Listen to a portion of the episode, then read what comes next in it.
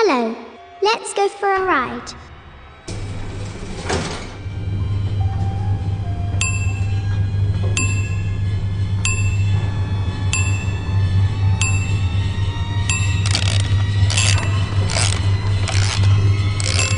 Here we are, ninth story.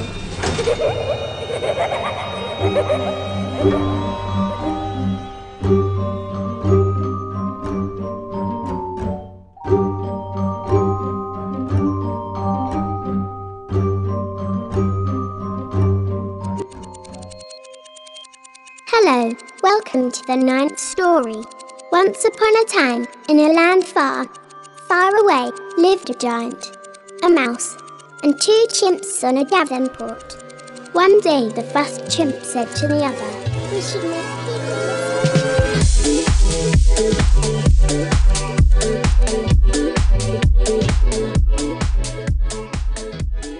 Today on the Ninth Story podcast, I have a special guest in the studio. My normal co host, absent today, traveling the country. So, in the studio today, we have Miss Melanie Friedrich. Hello. So, you've been doing a little bit of traveling around from show to show. You were visiting with the Caveman Mafia, and then you were over with Dr. Towers. Yes, I was. I How'd was that the- go? I was the first girl ever on the Caveman Mafia, which I'm very proud of. Is that right? Yeah. Did they do something special for you? No. But I got a little bit of feedback from the Facebook audience about don't let a girl on the show. No, no, no. I'm like, but I'm cool. Yeah, well, you know, those guys are, I guess they were just concerned for you. Well- Because those guys can get a little, uh, what's the word? Dirty sometimes. Well, yeah. If I can't hang with dirty boys, then yeah, I need to hang it up. So when are you going to be producing your own fantastic show? Do you have any ideas for that?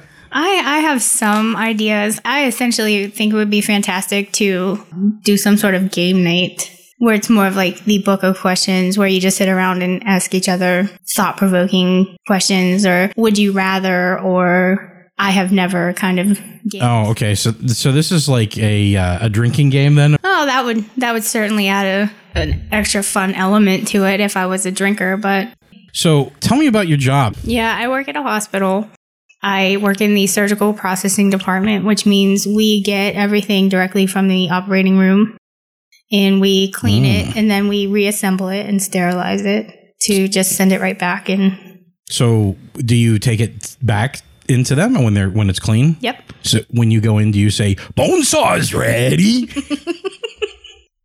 No, you're a little less conspicuous, Here comes the foot cutter. especially when there's a patient on the table or, you know, Are they well? Are they awake at the time? Eh, it varies. Yeah. Sometimes they've just wheeled them in and they're calling for something else that wasn't included. So what is the, the what is the politically correct surgical term? The non make the patient get nervous term for hey, give me that thing that I can use to chop their foot off with. I don't think there is one. Tray number five, please. If you're getting something amputated, I'm assuming you know about it before you're heading into the OR. Ah. Unless you're in some horrific car accident or something, and then Surprise! surprise you wake up with no limb. But for the most part, if it's a scheduled surgery, you're going to know that they're cutting your leg off with the amputation knife That's right. and the uh, you know accompanying amputation tray. Uh, Doc, all I wanted was a little tummy tuck. well, we took the leg too. What the hell? I just had an ingrown toenail. That's right. It was just a mole.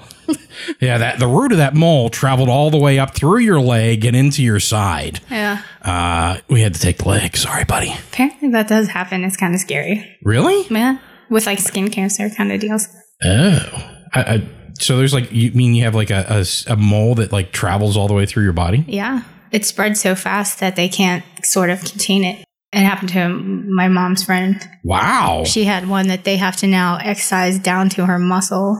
Holy cow. Yeah. That Bummer. sounds horrible. That's way to start this off on a really Wow.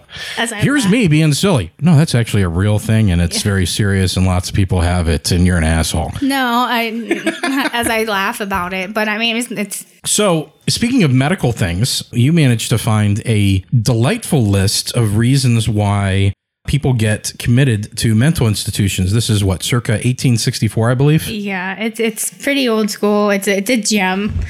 Um, And, and I and I actually managed to find a a version of this list that's slightly longer. There's 125 reasons.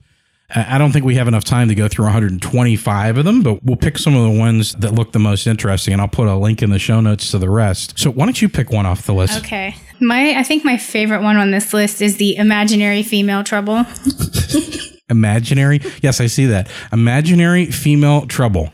Now, is that like um, I got 99 problems and the bitch ain't one? or you think that that's referring to actual female trouble? I think that it's a a lot of this list is geared towards women and how we can basically get them in trouble. Yes. And we don't like them, and we don't know anything about how that female business works. so I know from personal experience, I have one or two days a month that I call the PMS tsunami. And I'm assuming this is related to. imag- See, now we have something for the female listeners to identify with. right? Imaginary female trouble. I just cried in my car for no reason.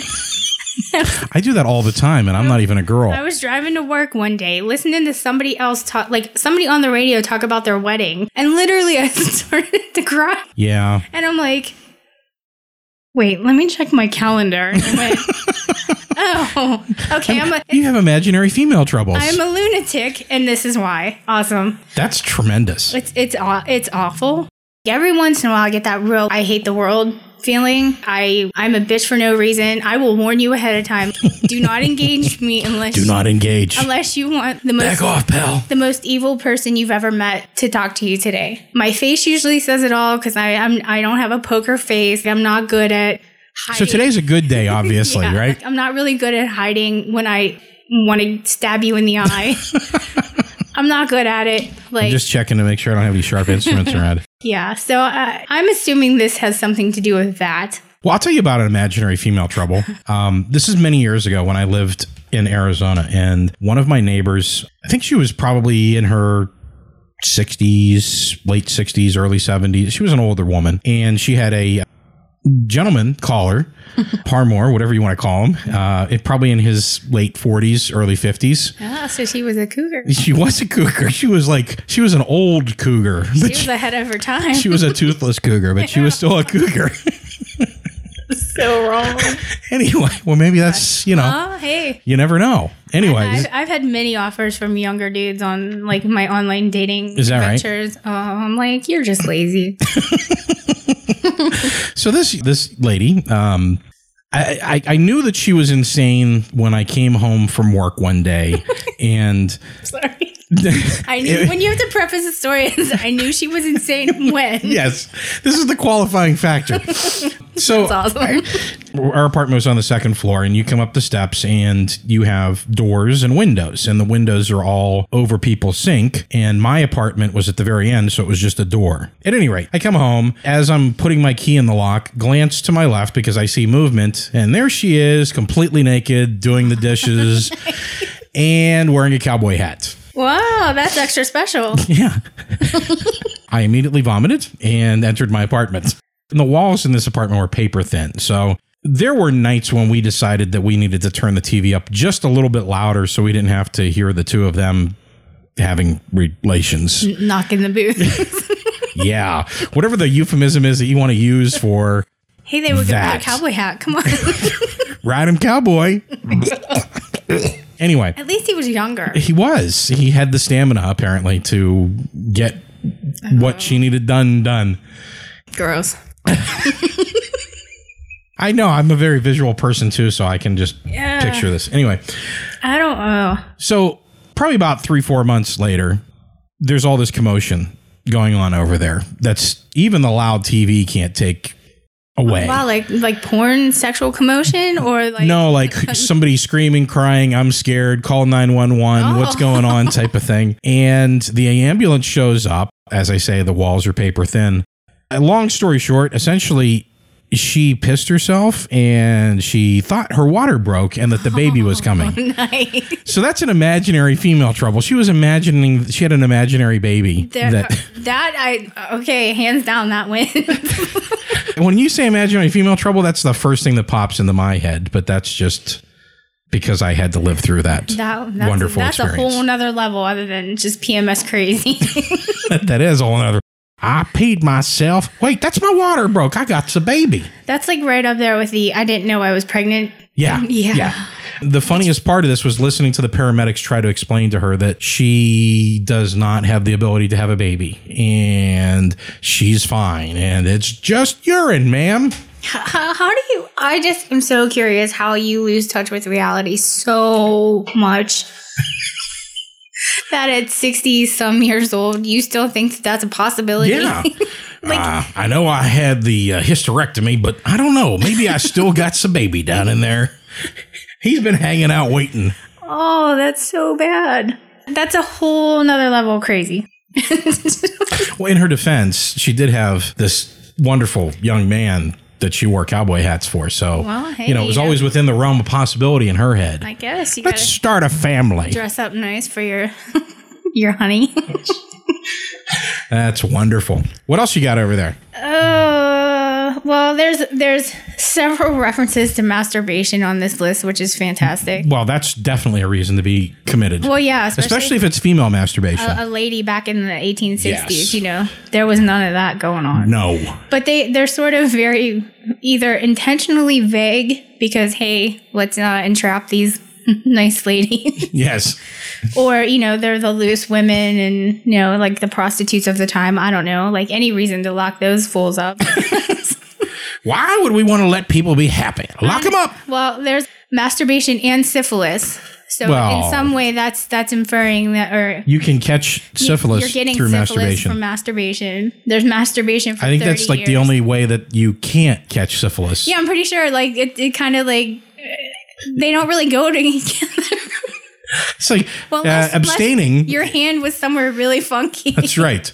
hey, can I get some syphilis? I, I'm going to go home and I stuck my hand in a bucket of syphilis. whoops, I tripped on the syphilis. oh, that's tremendous. Why are they together? It could be masturbation or syphilis. Yeah. whole other connotation for that. But no, this is masturbation and syphilis. So at some point you had to stop having sex, I guess, and masturbate because you have syphilis. I don't know. Hey, I don't want to give syphilis to myself. right?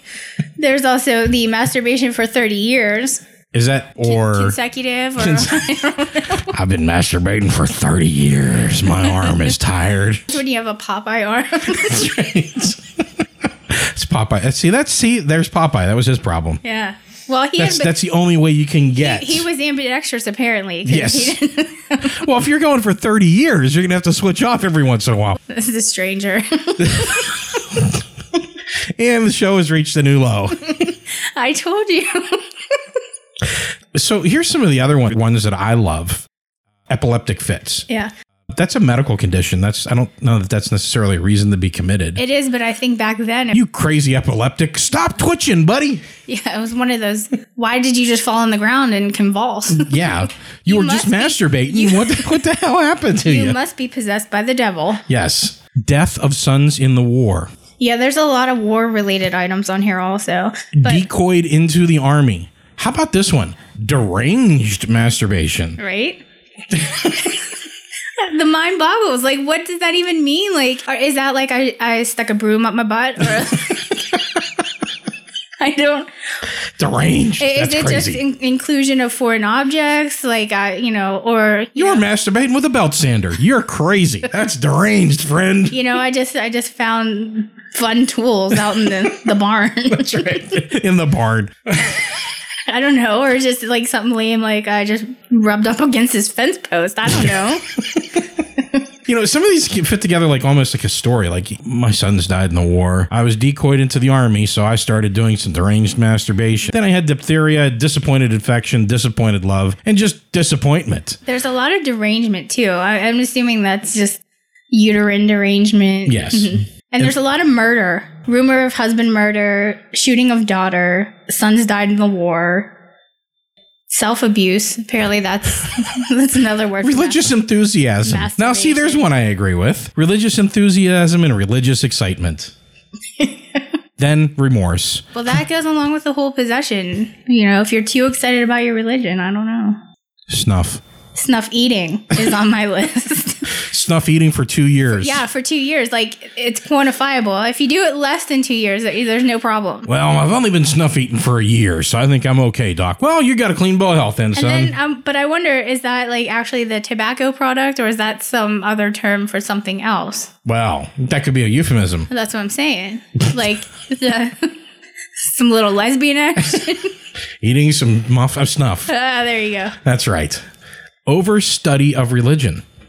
Yeah. Parents were cousins. Well, that that, that kind of you know that kind of is self-explanatory. I think. Hello, Jenny. But like, there are some things on here. I just, I honestly just have no idea what they are. Such as Bloody flux, bloody flux. scarlatina, Whoa. like uh, You know, there, I think there's a movie out there called Bloody Flux. a really bad '80s horror movie.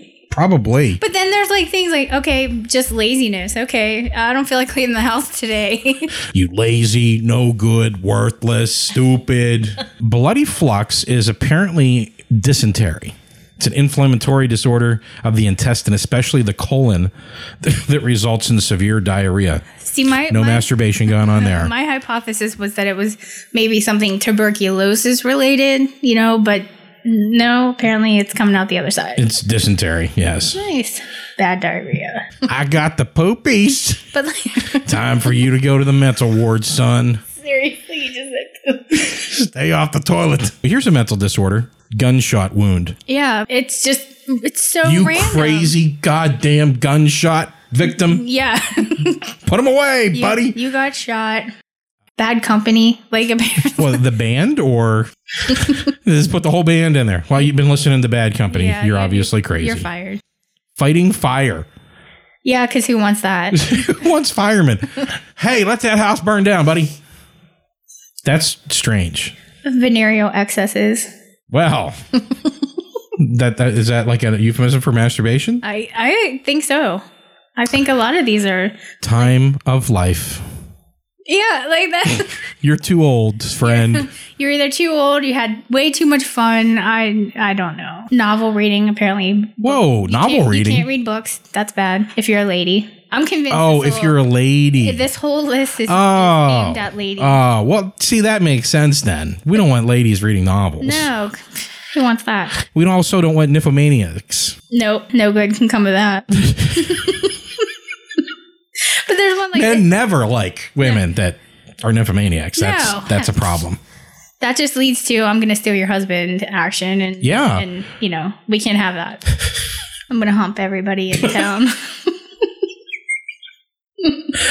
Oh my god. Ga- um, Gathering in the head is one of my favorites. gathering in the head. I think that goes along with the what was the one cerebral softening. oh yes, brain softening. yeah, You've got a brain cloud. Wasn't that what happened at uh, Joe versus, just for the volcano? You've got a brain cloud. There is brain fever on here. That is a real thing. Well, brain fever, yeah, but brain softening. Uh, well, yeah, I guess it.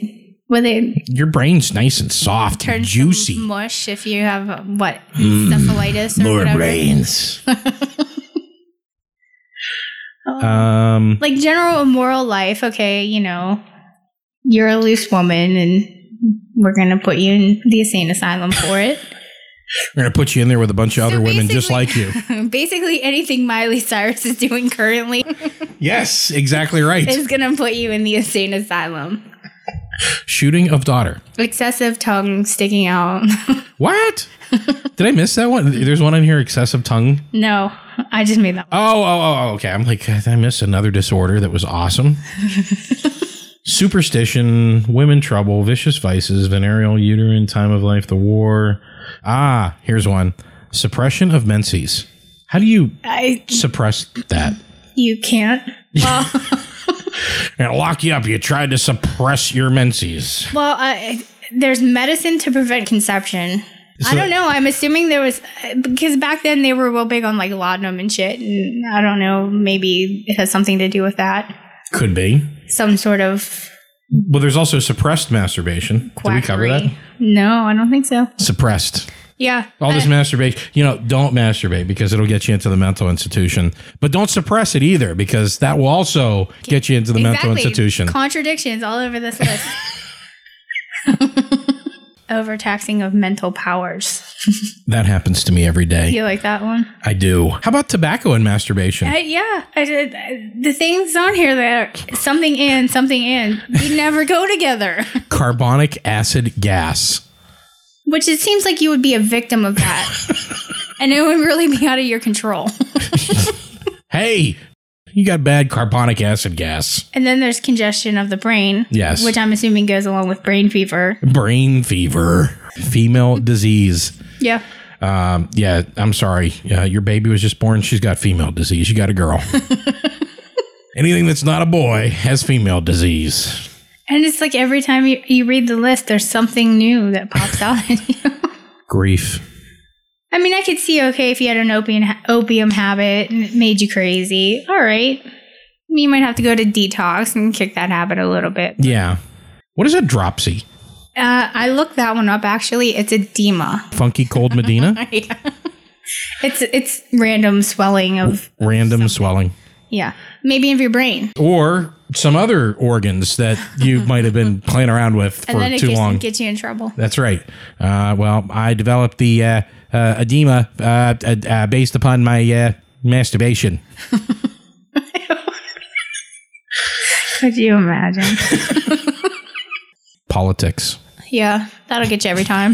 I guess Seduction. that's why I stay away from it. Seduction and disappointment. Well, that again. well, I seduced you, but I didn't like it because you had a small penis. So now I'm disappointed, That's and I'm right. going to the insane asylum. Time to shoot your daughter. I fell from a horse in the war. Fell from the horse. Because I was Specific- masturbating but specifically in the war. in the war. Yeah. Then you got kicked in the head by a mule. By the horse, Ah, yes. but they're not. re- No, you know, one's just I fell off. Well, that's you're just a bad horse rider. but then again, if you're dodging bullets or you know cannonballs in the war, eh, it might happen. Well, why don't we take a break real quick? When we come back, we'll talk about a couple other things. One of the things I wanted to talk about was the preponderance of crazy characters in literature and movies. All right. All right.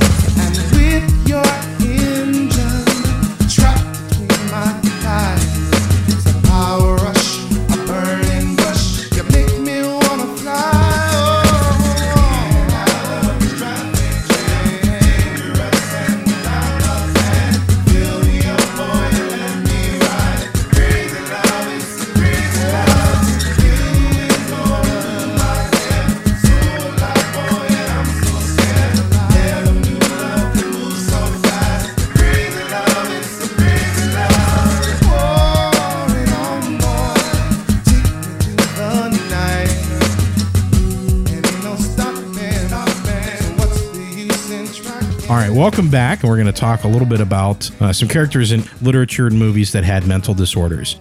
And this comes from cracked.com, which uh, is a, a great site if you haven't tried out cracked.com. You know, it's it's based upon an old magazine that I used to read when I was a kid. You remember those? Yes. Because there was Mad Magazine and Cracked Magazine. And, you know, I was a fan. yeah, so they've uh, apparently gone completely the other. There is no obviously there is no more Cracked magazine, and they just have this huge website with columns, and they collect a lot of different information. They have some really good writers on here, and you they do this thing like a lot of websites where they have little things off to the side or in the corner in the bottom, and it's just drawing you further and further into the website. It's like a tornado. Exactly. That's hilarious. You look over to the side of this page, it's like seven investors you didn't know you wanted to punch in the face. 20 small changes that would turn great ideas into disaster. Six insane conspiracies hiding behind nonprofit groups. Well, it's and it's one of those things where you like you cl- you end up clicking on everything and you have like 15 windows Yes. open. So we have six beloved characters that had undiagnosed mental illnesses, and I found these to be uh, fascinating. The first one was Sherlock Holmes, and they say that he has Asperger's syndrome, and they go into some details here and, and talk about the reasons why they feel this is the case, from things like he doesn't realize that this the the the Earth orbits the sun because it's not anything that affects normal everyday life. So he's very egocentric and lives in, in his own Yes. world that ends at the end of his nose kind of situation. Correct. And he also doesn't um, interact well with anybody except for Watson. And there's just a lot of different things that when Sir Arthur Conan Doyle was writing Holmes, he probably didn't set out to say, okay, well, this guy's going to have Asperger's, but he was able to observe people and write a character that was similar to probably people that he knew. There was no Asperger's back then either. Right. It wasn't It, diagnosed. wasn't, it was just sort of like, you know, you sort of wondered, is that something that he observed in other people or was that something about himself?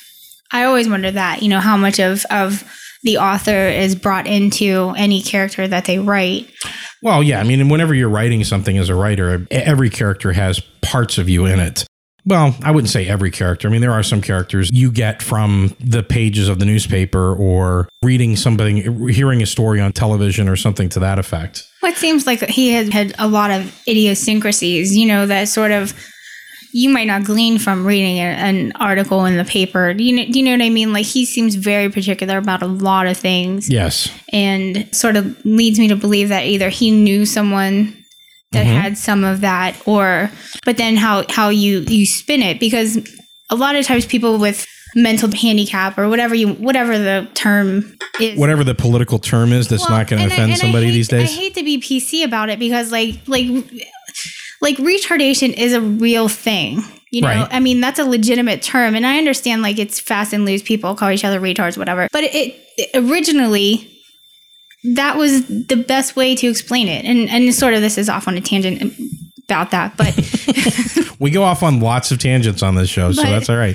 Holmes has always been sort of one of my favorite Yes. characters, and, and and I think that's why because it's like it's okay to be weird, Right. You know, look, he excelled even as weird as he was, and as as Yeah, he had his idiosyncrasies yeah, and as bizarre he was as strange. his and, behavior was, and unacceptable to anybody else living in that time. Well, I mean, that goes to a larger conversation, which is that when you're a creative person like Holmes was, or when you see the world in a different way than other people do, you don't fit into the societal norms and you're perceived as strange and odd because you see things that other people can't. And Holmes is a great demonstration of how seeing things in a different way allows you to make connections that other people can't. But it's also he's charming Well, he is charming, yes. because uh, if he was just a weirdo and it, and had all this, you know, stuff going on. yeah. a lot of times that doesn't get you in the door. But if you're charming, and, and I hate to use the Robert Downey Jr. sort of eh, like example, but it's like he like has that charisma where you sort of are okay with letting that slide be- Yes. because he can charm your pants off but be weird at the same time. Now you know growing up you had weirdo kids in your class and it was like Yes, I was one of them. well, but, but do you know what I mean? Like if you if you were just weird and didn't talk, like because I constantly get accused of being the quiet girl.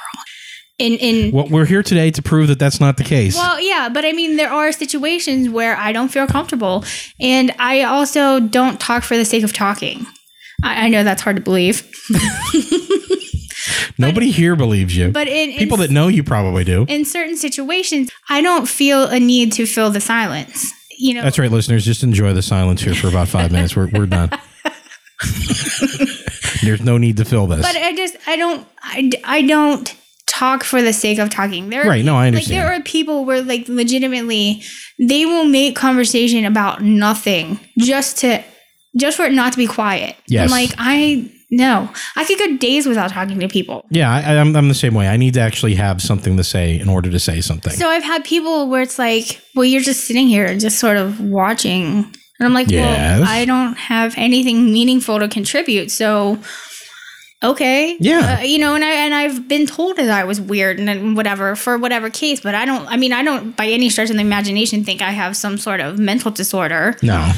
I mean, I do. There are aspects of certain things that I think are relatable to everybody. Here's a secret we're all weird in our own ways. well, Most of us have just learned how to fit into society and follow the rules that society has set up. But I think in the in these cases, there's some definite defect, Right. brain defect, whatever, that actually prevents them from recognizing that that's not acceptable. You have a good point. Thank you. You're welcome. Points and point, counterpoint. Yes, that's kind of how this works. So number five, we have Ariel from Little Mermaid. Now, I did co- we covered on the show earlier the Little Mermaid in the original Little Mermaid context, and that story was we when we covered dark fairy tales, we covered that the original versions of fairy tales, and the Little Mermaid that Disney made has nothing in common with the Little Mermaid as it was originally written and told. Um, Hans Hans Christian Andersen, I think. yes, Okay. well, where she's using the blood of the prince to give her her legs or give her her tail back. Right, and I think this this one I, I've read some of the stuff about this where it's actually like an anti they they call it like an anti feminist sort of where the man will make your life complete Yes. and all you need is is all you need is a man. all you need is a man and your life will be great and you're willing to what are you willing to give up to have said man or Well, and, and, you know it's it's funny because she's a mermaid. So wasn't there a saying about a woman needs a man like a fish needs a bicycle or something like that? and apparently she's a fish and she wants bicycles. So And it is. I mean, I, I that sort of lends its, uh, to all fairy tales are sort of skewed, and they do send a bad message. yes, But I think you're you're you're reading into a children's story from an adult point of view. Do you know what I mean? Like as a little kid, a lot of things go over your head, and, and I don't like. I don't necessarily agree that that's going to shape how you. I mean, it could. I guess at some point, but I don't really believe that. At, like at the end of the day, me watching Little Mermaid as a six-year-old is gonna well, no. If you watch Disney's version, you're fine because it's been very um, watered down and designed for the consumption by children. But there's still their argument is with that version. what do you mean? The the the Oh, cracked. yeah, oh well, no- they just say that she's a hoarder. Theirs, but oh, The- the- their whole thing that they say that she has is hoarding because she she keeps oh, because she likes all the humans. Right. She doesn't even know what the stuff is, but she wants it. So they have pictures of her like holding a fork and you know she's got a pipe in her hand. She's found a book I, I just think that was more of a fascination with the. that's the way that I interpreted it. But they're being funny. They're saying, Yeah. "Well, she's a hoarder because she keeps all this crap. She got tons of it, And she'll never use She'll it." never use it. She doesn't know what it is, but she attaches emotion to it. hoarders is uh, oh that show makes me so sad. Yes, it's very sad. and I, I I I have aspects of that which I don't I don't generally admit, but I I see how it could happen. I recognize it myself too that the there's sentimentality and wanting to hold on to things and Right. and over the last year I've I've worked pretty hard to change that because I don't think you should invest emotion in objects. I think you should and I understand the whole idea of well, you know, this object reminds me of such and such, but I have a pretty good memory, so and maybe someday I won't and I'll regret it, but right now I have a pretty good memory, so I don't see the purpose of holding on to this tiny little knickknack Well- that my grandmother gave me to remind me of something. It usually goes to a bigger issue though. Hoarding is more of like filling a void that Yes. and and and that's where the things sort of come into play. And I, I do understand that also to an extent where it's sort of like there's something missing. So I'm going to acquire things and I think these things will make me happy because sometimes you can't always identify Well, you know what fascinates me about hoarding is missing. part of the hoarders I guess diagnosis or part of the problem with hoarders is they have something called clutter blindness. Yeah, they don't see it. They don't even notice It get that to me is amazing. I guess you just get so it must be like, you know, you don't notice the feeling of the clothing on your body because it's constantly there. yeah. But as soon as someone mentions it to you, you're like, oh yeah, I can feel my shirt. But it- normally you tune that out all day long. I mean, in, and the other thing that's weird too is like you're looking at the, t- the tip of your most people, unless you have a really tiny nose, most people are looking at your you're looking at your nose all day long. Like if you pay attention to it now, you'll notice Yeah. that you're looking at the tip of your nose all day long, but you tune it out. Yeah. So I guess it must be It some advanced form of that. And is I think they attribute that also to the smell that generally comes along with it, or the when you see the hoarder in their with the poop stacked up in their shower, or you know what I mean? Like I'm it's like- saving me some turds. because they, you know, they've. I got a whole box of them. the non-functioning toilet with the poop all around it, or like, you know what I mean? It's it's so disgust. It's so beyond disgusting. Or like the lady that had ten dead cats strewn about. Oh, Do you know what I mean? horrible. Like, I guess at some point it just becomes your normal. Yeah. And I can understand how it could get out of control. It's Like a little it- bit at a time, huh? Exactly. And it, it starts out as one thing, like, oh, or the perceived value of something, where it's not even necessarily emotional attachment. It's more the, I invested something in this to get something out of it at some point. This pen's still good. Exactly. Or like uh, there was the one where the lady had like 10,000 jars and Tupperware containers and, and things like that. And it was like, Wow. she was like a crafty collecting other Um, things Yes. that she never, and, and also she ran out of space. So she didn't Well, have- yeah, that'll happen when you hoard and fill your house up with poop. and she would throw the dog poop in the shower. Oh, And I'm like, okay, flush it down the toilet. But then like she had a clean garbage can. They like it was a wastebasket sitting on the on the floor. yeah. And she would throw garbage around it, but not in it because that was a clean spot. And it was it's so Wow. bizarre. Like the way that that I, I can't wrap my head around that, but I guess I'm glad I can't wrap my head around that. Right? I mean, it was it was like it That's something I don't want to understand. it doesn't make any sense but it was like in her mind that was still something that was clean that she could hang on to even though there was a pile of trash as high as the wastebasket around it it's funny and like how do you just do it but it's like it, it's a very involved brain disorder yeah, it sounds like it. Um, Belle from Beauty and the Beast, schizoid personality disorder. oh Um, red flags. Don't confuse this with schizophrenia. We're not claiming the talking monster and sentient candlesticks are figments of her imagination. Schizoid personality disorder is characterized by a long-standing pattern of detachment from social relationship, and a sufferer often has difficulty expressing emotions and does so typically in very restricted range, especially when communicating with others. So, because she's a bookworm and doesn't talk to a lot of people and falls in love with the beast, she's schizoid. I don't agree with that Yeah, it's a symptom of self-imposed social isolation. but i think she like giving the buffoonery of the people that especially in the cartoon Yes. the like gaston and if that was if that was Gaston. if that was the level of people she was dealing with, like I'd be, I would not want to deal with those people either. Yeah, I understand. But then again, I'm a bookworm, and Yeah, and, and, and, you're a private person and you don't like to, you know, go out and, and, and party all the time and that type so of thing. Okay, so I identify with Belle. There you go, skits. That's what my There mom used go. to. I fixed myself. Schizoid. You have, yeah, exactly right. Wow, Dan, who knew? Who knew? Who knew coming here? We're going to be like those people that sit around looking through books and diagnosing ourselves and be Oh, I like, do I, got that. I do that I have the that. time. I have that. I do. have that. Like I, I have like aspects of every disorder on one. Yeah, that's because we're all messed up, man. I'm going to skip Holden Caulfield. Uh, and they say that he has post traumatic stress disorder. I don't think that that's a surprise based upon the I character. say I hated that book in high school. I wasn't a fan in high school. I did actually, I did actually like it when I read it again years later. I took something more away from it, but when I was in high school and I was forced to read it, I didn't care for it at There all. There were a lot of books I was forced to read that I, I do wonder, like, if I read them now. how, how many do we have left? Two? Two, I think, yeah. Glinda the Good Witch. Now, this one I'm going to read because I, I really like this one. She has sadistic personality disorder. She's a sadist. Glinda. She has one of the best, like, kiss off lines ever. she does. Where she's like, be gone. First, somebody else drops a house on you. Like, So, our only evidence that Glinda the Good Witch is good is that she bears that title. And even then, we don't know who bestowed it. As we have pointed out before, her actions in The Wizard of Oz involve dropping a house on her rival, blaming it on a teenage child, and then encouraging that teenager to assassinate the dead woman's last living relative. Whoever wrote this is awesome.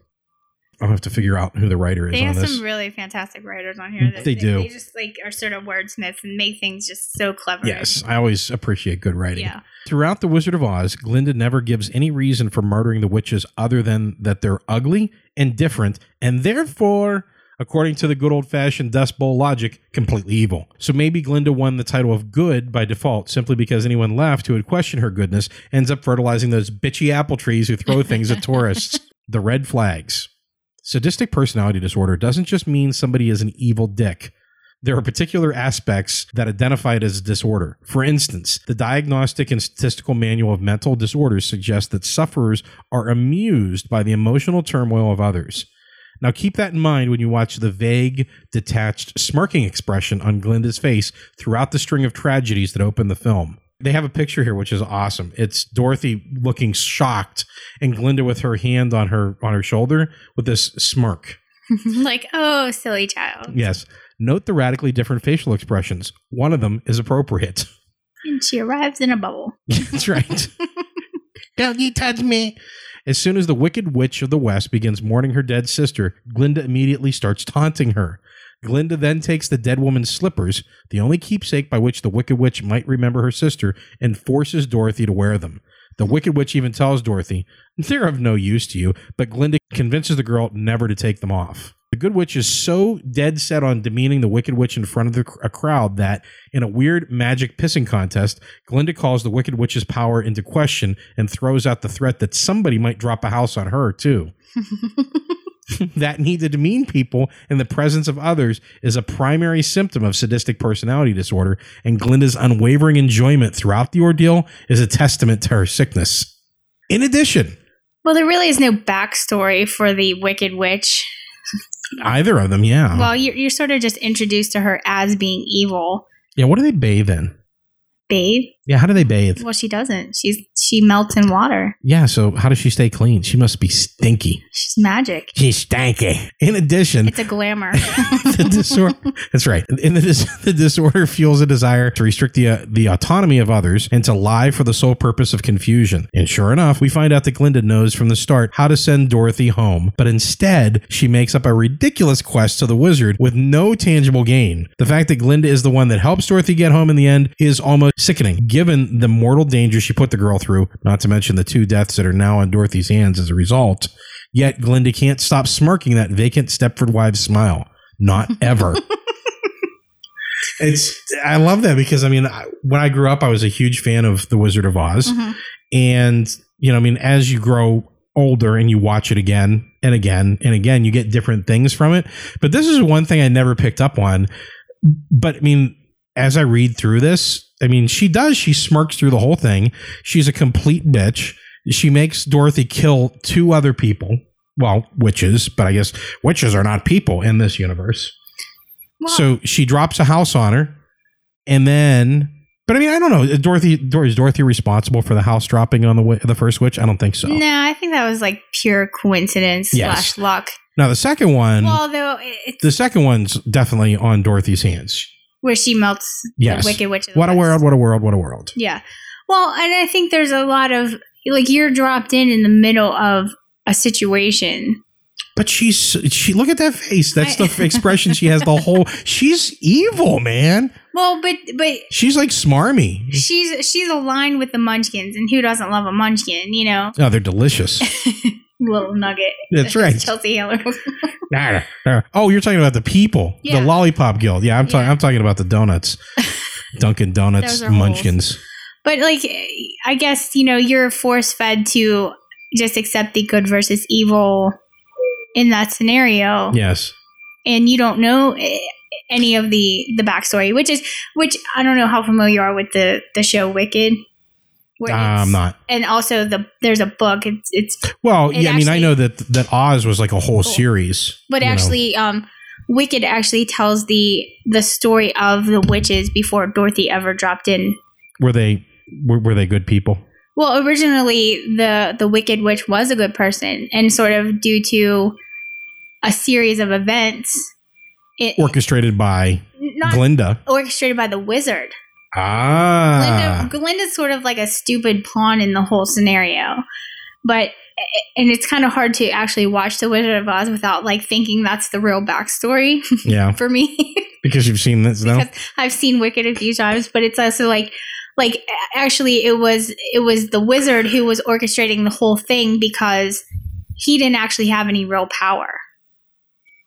And I'm pretty sure in even in the Wizard of Oz, he still doesn't really No, have any he, real power. he doesn't actually. Everything that he he was from he was from Kansas, right? Yeah, it was like a snake oil Yeah, carny. and he ends up there, and he's man. like, "Oh, I'm just going to con these people into believing that I'm a, a great and powerful wizard." right. And everything that he did was based on technology. And that was Pay no attention to the man behind the curtain. Exactly. And that's sort of where the, the whole uh, uh, Wicked story sort of picks it up is he is trying to, like, everybody likes Glinda because she's pretty and she's popular and she's this and she's that. And, El- and Elphaba, that's the Green Witch in Wicked, is she is ugly and an outsider. Did they go to high school together? Yeah.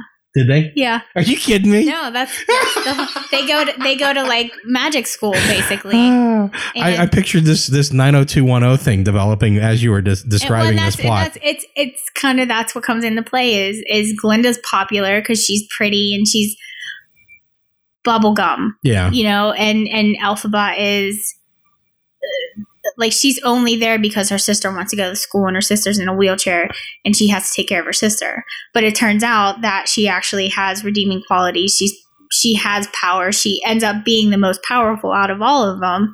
And Glinda can't deal with that. basically and she sort of stabs her in the back and she sides with the wizard and then then they're sort of on opposite sides and then they're stuck like even though they're still friends and they still care about each other Yeah. they've they've sort of drawn there's a line drawn in the sand and they neither one can take it back so it's sort of like you see like you end up em- empathizing with elphaba the wicked witch in the west or east or whichever one she is yeah, whichever. and um so you actually end up like rooting for her because it's like you see all the shit that she had to go through and how she's not as bad as she seems it's more of a reactionary kind of situation It's interesting how just a little bit extra knowledge can completely change a character and your perception of that oh, character. oh absolutely Glinda does seem like a high and mighty bitch haha i managed to get the upper hand in this situation and now i'm going to throw it in your face Right. As a child, you don't pick up on these things, the larger picture, but she just lost her sister. right You know, she's going to make statements like, you killed my sister, you dropped the house on her type of thing. Well, what else do we want to talk about today? We are at. I, I, I like the last one that was on the list with Scarlett O'Hara because she is just a self-centered crazy person. What did they say that she has? She has antisocial disorder, I think. Well, she has the me me me disorder. Antisocial and histrionic Oh, personality disorder, whatever histrionic is. It's- Uh, maybe that's the me, me, me disease. It is. It's the uh, the world revolves around me, and nobody else is more important than I am. You know, I didn't read or watch Gone with the Wind. No. So, It's like a giant soap opera. Clark Gable was like a huge sex symbol back then, which I yeah. really. Clark Gable. What the hell were you looking at as far as dudes go? Like that, there must have been a real bottom of the barrel. Look at you. like if he if he was the hot dude but it is funny because she lit like she's one of those people that basically the south is burning there's a war going on and she still manages to make it all about her Well, on that note, I think we're done for the day. awesome I appreciate you coming by. I hope you had a good time. i did I'm sure everybody will enjoy listening to the reasons why you can get committed to mental institutions. Hopefully, we'll have you back again on, on a show. awesome For everybody else, stick around past the break for a very special reading of a great demonstration of insanity. Hey friend, yes you know it's the end of the world as we know it. Hey you, did you think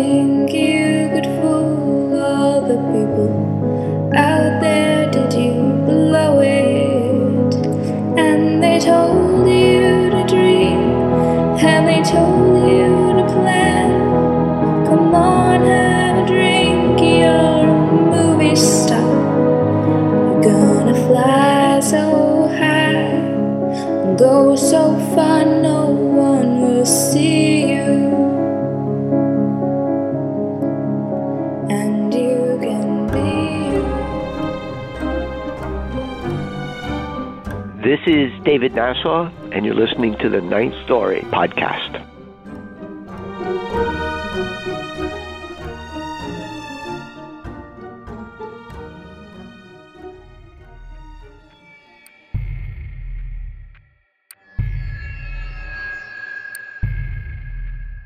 So today, our theme is insanity. So I'd be remiss if, in dealing with the discussion topic of insanity, I didn't bring up this wonderful letter that came to me many years ago. I've had it in my possession for probably a good mm, 10, 12 years, I guess essentially what it is it's a letter that's written to a nonprofit agency that worked with homeowners who were in danger of losing their homes uh, behind on their mortgage payments unable to make their mortgage payments something to that effect. And part of the qualification process for this is that you need to provide some evidence. You need to provide obviously proof that you are delinquent so bank letters etc and then you need to provide financial statements. And most importantly you have to provide a letter of circumstances which explains why did you become delinquent on your mortgage and why are you unable to at this time take care of the matter on your own i'll leave the name of the individual that prepared this letter out of it but it's just a great read the way that this is written, it's truth is stranger than fiction, and I don't think that you can make this shit up. So, without further ado, I'm going to read to you the letter of circumstances. I have become delinquent on my mortgage because I have been a victim of several crimes. In April of 1995, I left a key to my house with a friend in case there would be an emergency in my absence. I planned to be away for a few days to attend the wedding of the daughter of a friend. During this time, the key was stolen by gangsters, and a man accessed my home and drugged my water supply. I was unaware that anything was wrong with the water until early September. I do not have a written copy of the water test results. If you need it, ask the police department for it. I suspect that the water was drugged with LSD and Rohypnol.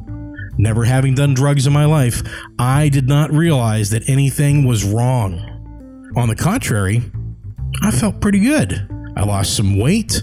I didn't have that morning stiffness that I usually had when I woke up. I attributed the lack of stiffness to my work on the hallway of my home. I removed wallpaper, washed the walls, sanded the walls, filled the cracks in the walls, and painted the walls. I was up and down the stairs and ladder for days. I drank water, too. Lots of it. In May, my mother came out for a visit. She commented on the water. She thought that it tasted better than the water she drank in Rhode Island. She was 79 years old in 1995, and she lost weight too. By Memorial Day weekend, I had started to remove the wallpaper in the upstairs living room. The wallpaper in that room was difficult to remove. It had a metallic imprint that stuck more to the walls than the paper of the hallway did. It was a very time consuming task. I worked on the house at night and on weekends. I had some trouble concentrating on my accounting work. I attributed it to too much energy spent working at home, but never worried me for long. I kept forgetting that I was having a problem at work. When I did think about it, I thought that I needed more rest. I had a big project to work on, an audit for a nonprofit organization. The contract was for $3,300 plus or minus. It was a sure thing. I just had trouble getting it done. I kept waiting to work on it until I had my wits about me. Some days, I would start out just fine. I would get into my office and get my desk organized and just get things done. My habit was to get a tray of ice from the soda machine next door to my office and drink ice water all day. I would go across the street, get a bowl of soup, bring it back to my office, and have lunch there. Then I would resume my work for as long as I could. Sometimes I would just get restless. Sometimes I felt vague, not well enough to do auditing work. I had no idea what was wrong. I was being poisoned, but I didn't know it. By the end of June, I had accumulated enough billable hours to make a progress billing to this audit client. I got a call near the end of June and was told there was a check ready for me. The timing was just fine. My insurances were due on my accounting practice, my car, my health, etc. I had my checks written out to the people I owed before I picked up that check. Now, as an aside, this is a poor accounting practice. You never write the checks until you have the money. I got the check from my client, went to the bank, went to the post office, and came home. I grabbed something to eat and trimmed the hedges. The next six hours concern a police matter. If you want information on that, you will have to ask them. I will say that I witnessed a serious crime. A few days later, I think it was late on July 2nd or early on the morning of July 3rd, a man got into my house and raped me. He drugged me. I did not recall the rape until the end of September 1995. Undrugged, I have problems remembering trauma. I have a condition called post traumatic stress syndrome. I suppress all knowledge of bad things that happened to me until I can cope with that knowledge. In July and August, I spent six to eight hours a day trying to remember and relate to the police the things that I could about the serious crime which occurred at the end of June. I had suppressed that too, and people continued to poison me. There was really no safe place for me. At home, a man standing in my next door neighbor's yard would occasionally fire a pea shooter at me. It would contain a drug, and some thugs would kidnap me. At my office, people would stop by, spray my face with a disabling chemical, and kidnap me. I was drugged to one hospital and then another, and then another.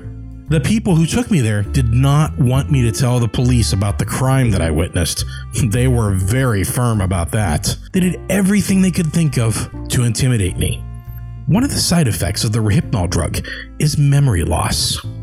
After these kidnappings, I had no recall of what had been done. I would wake up in my bed, maybe with a vague feeling that something was wrong, but I was being drugged and the drug incapacitated me.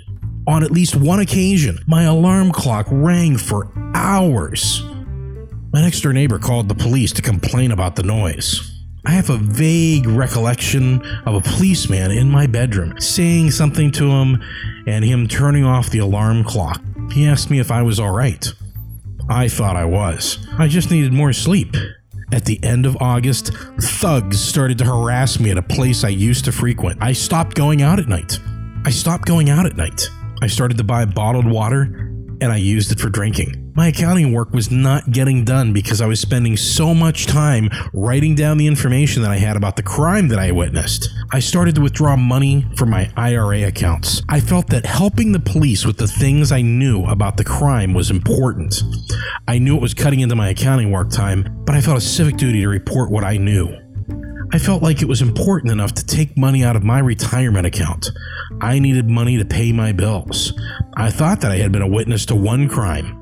I didn't realize then I was a victim and was continuing to be a victim of other crimes. The crime I witnessed happened because gangsters wanted to me to. The, th- the crime I witnessed happened because gangsters wanted to become. The crime I witnessed happened because gangsters wanted me to become involved in their crimes. The gangsters wanted me to do something wrong so they would have a hold on me. It did not and has not worked. I report crimes. I don't commit them. In mid September, I let the water in my kitchen run for hours.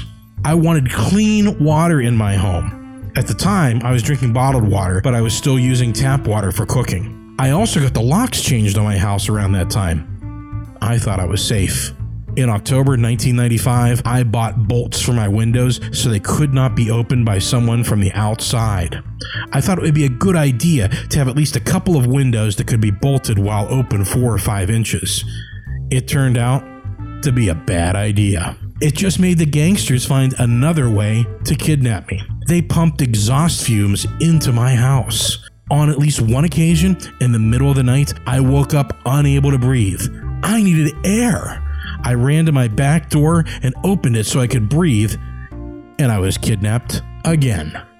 How many assaults of this kind can one person endure? These kidnappings stole my time, they hurt my psyche, they added more trauma to my life. My accounting work suffered some more. I withdrew more money from my IRA accounts to pay my bills. In October or November 1995, I realized that the gangsters who were after me were some people whom I knew when I was a child. I had more evidence to give the police. My report cards that these children had teased me by taking from me when I was 9 or 10 could still have their fingerprints on them. And I began to remember my experience of being gang raped in a nearby town. several prominent people were there. So I became aware that another set of enemies would be active against me. It was in my best interest to communicate to the police every scrap of evidence and memory that I could about these crimes that happened to me. The more that I tried to do that, the more other people tried to harm me. Friends of mine were bribed or otherwise convinced to harm me. And they did. I have been in a battle to identify criminals for the past 17 months. I have continued to try to do my accounting work, but I have lost some clients. I lost the audit client, the one that was uh, $3,300 per year account, because one of its board members took part in the gang rape of me, which occurred in a nearby town. I lost another $2,000 per year client because of a situation related to the rape. Another client, which should have been a $5,000 per year client, couldn't come back to me because that organization had people at the gang rape of me, which occurred in that nearby town. When my life was normal, my accounting business took care of my financial needs. I seemed to be on a cycle.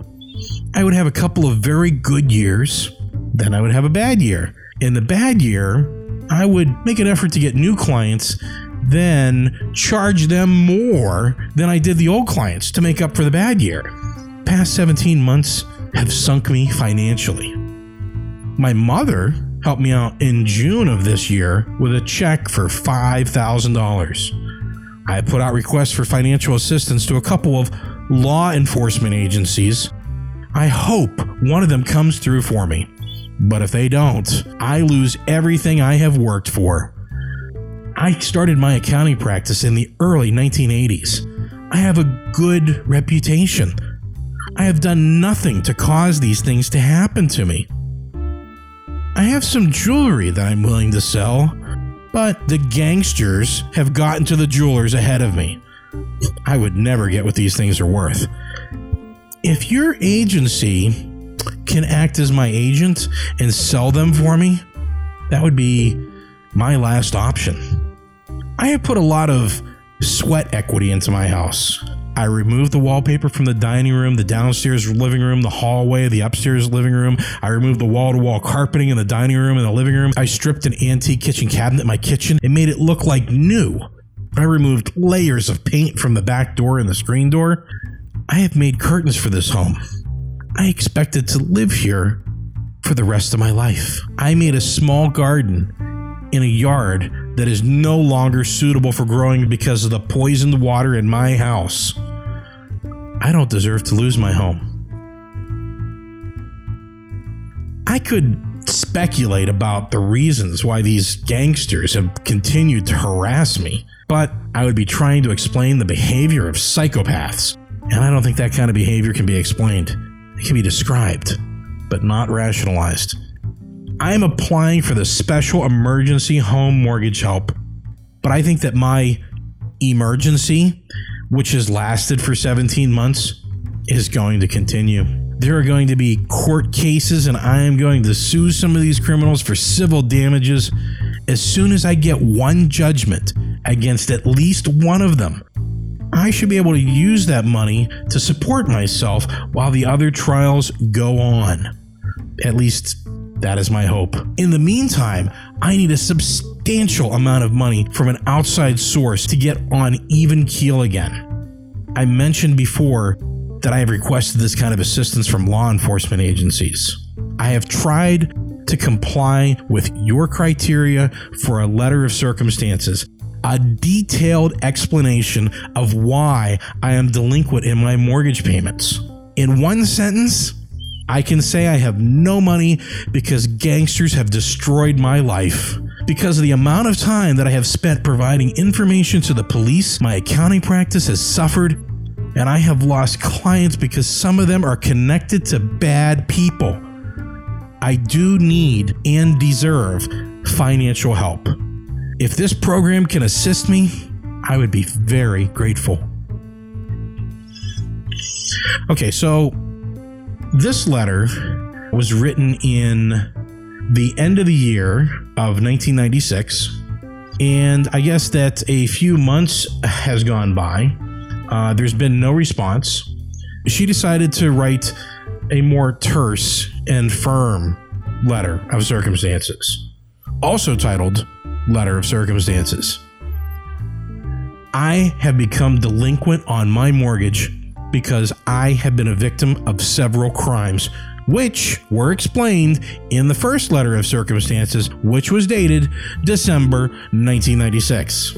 Since that letter was ignored, I will be more specific. I was kidnapped and then gang raped on a boat in August of 1994. I was kidnapped to the Oklahoma City bombing around April 18th of 1995. On July 2nd or 3rd, 1995, I was raped in my home and my assailant has not been charged with a crime. Around July 24th to 30th, 1995, I was kidnapped and gang raped at a freak show in a nearby town, which has been going on for the past 20 years. The reason that I have been victimized is because I have information about criminal activity that began 20 years ago. The crime which I was victimized, the crimes in which I was victimized in 1994 and 1995 were committed in an effort to intimidate me.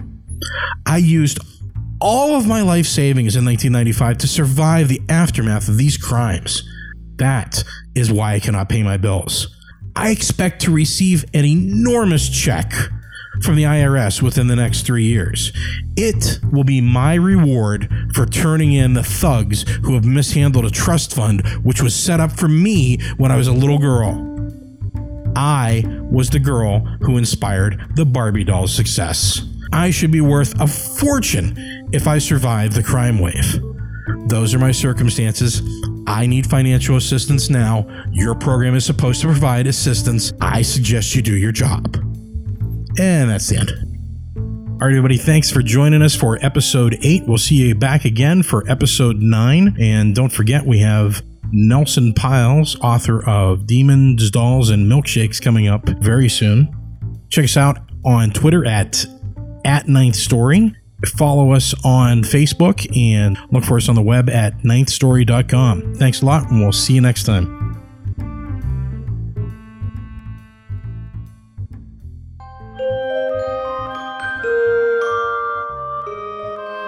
You've been listening to the Ninth Story podcast, a Hic Sunt Fabulas production.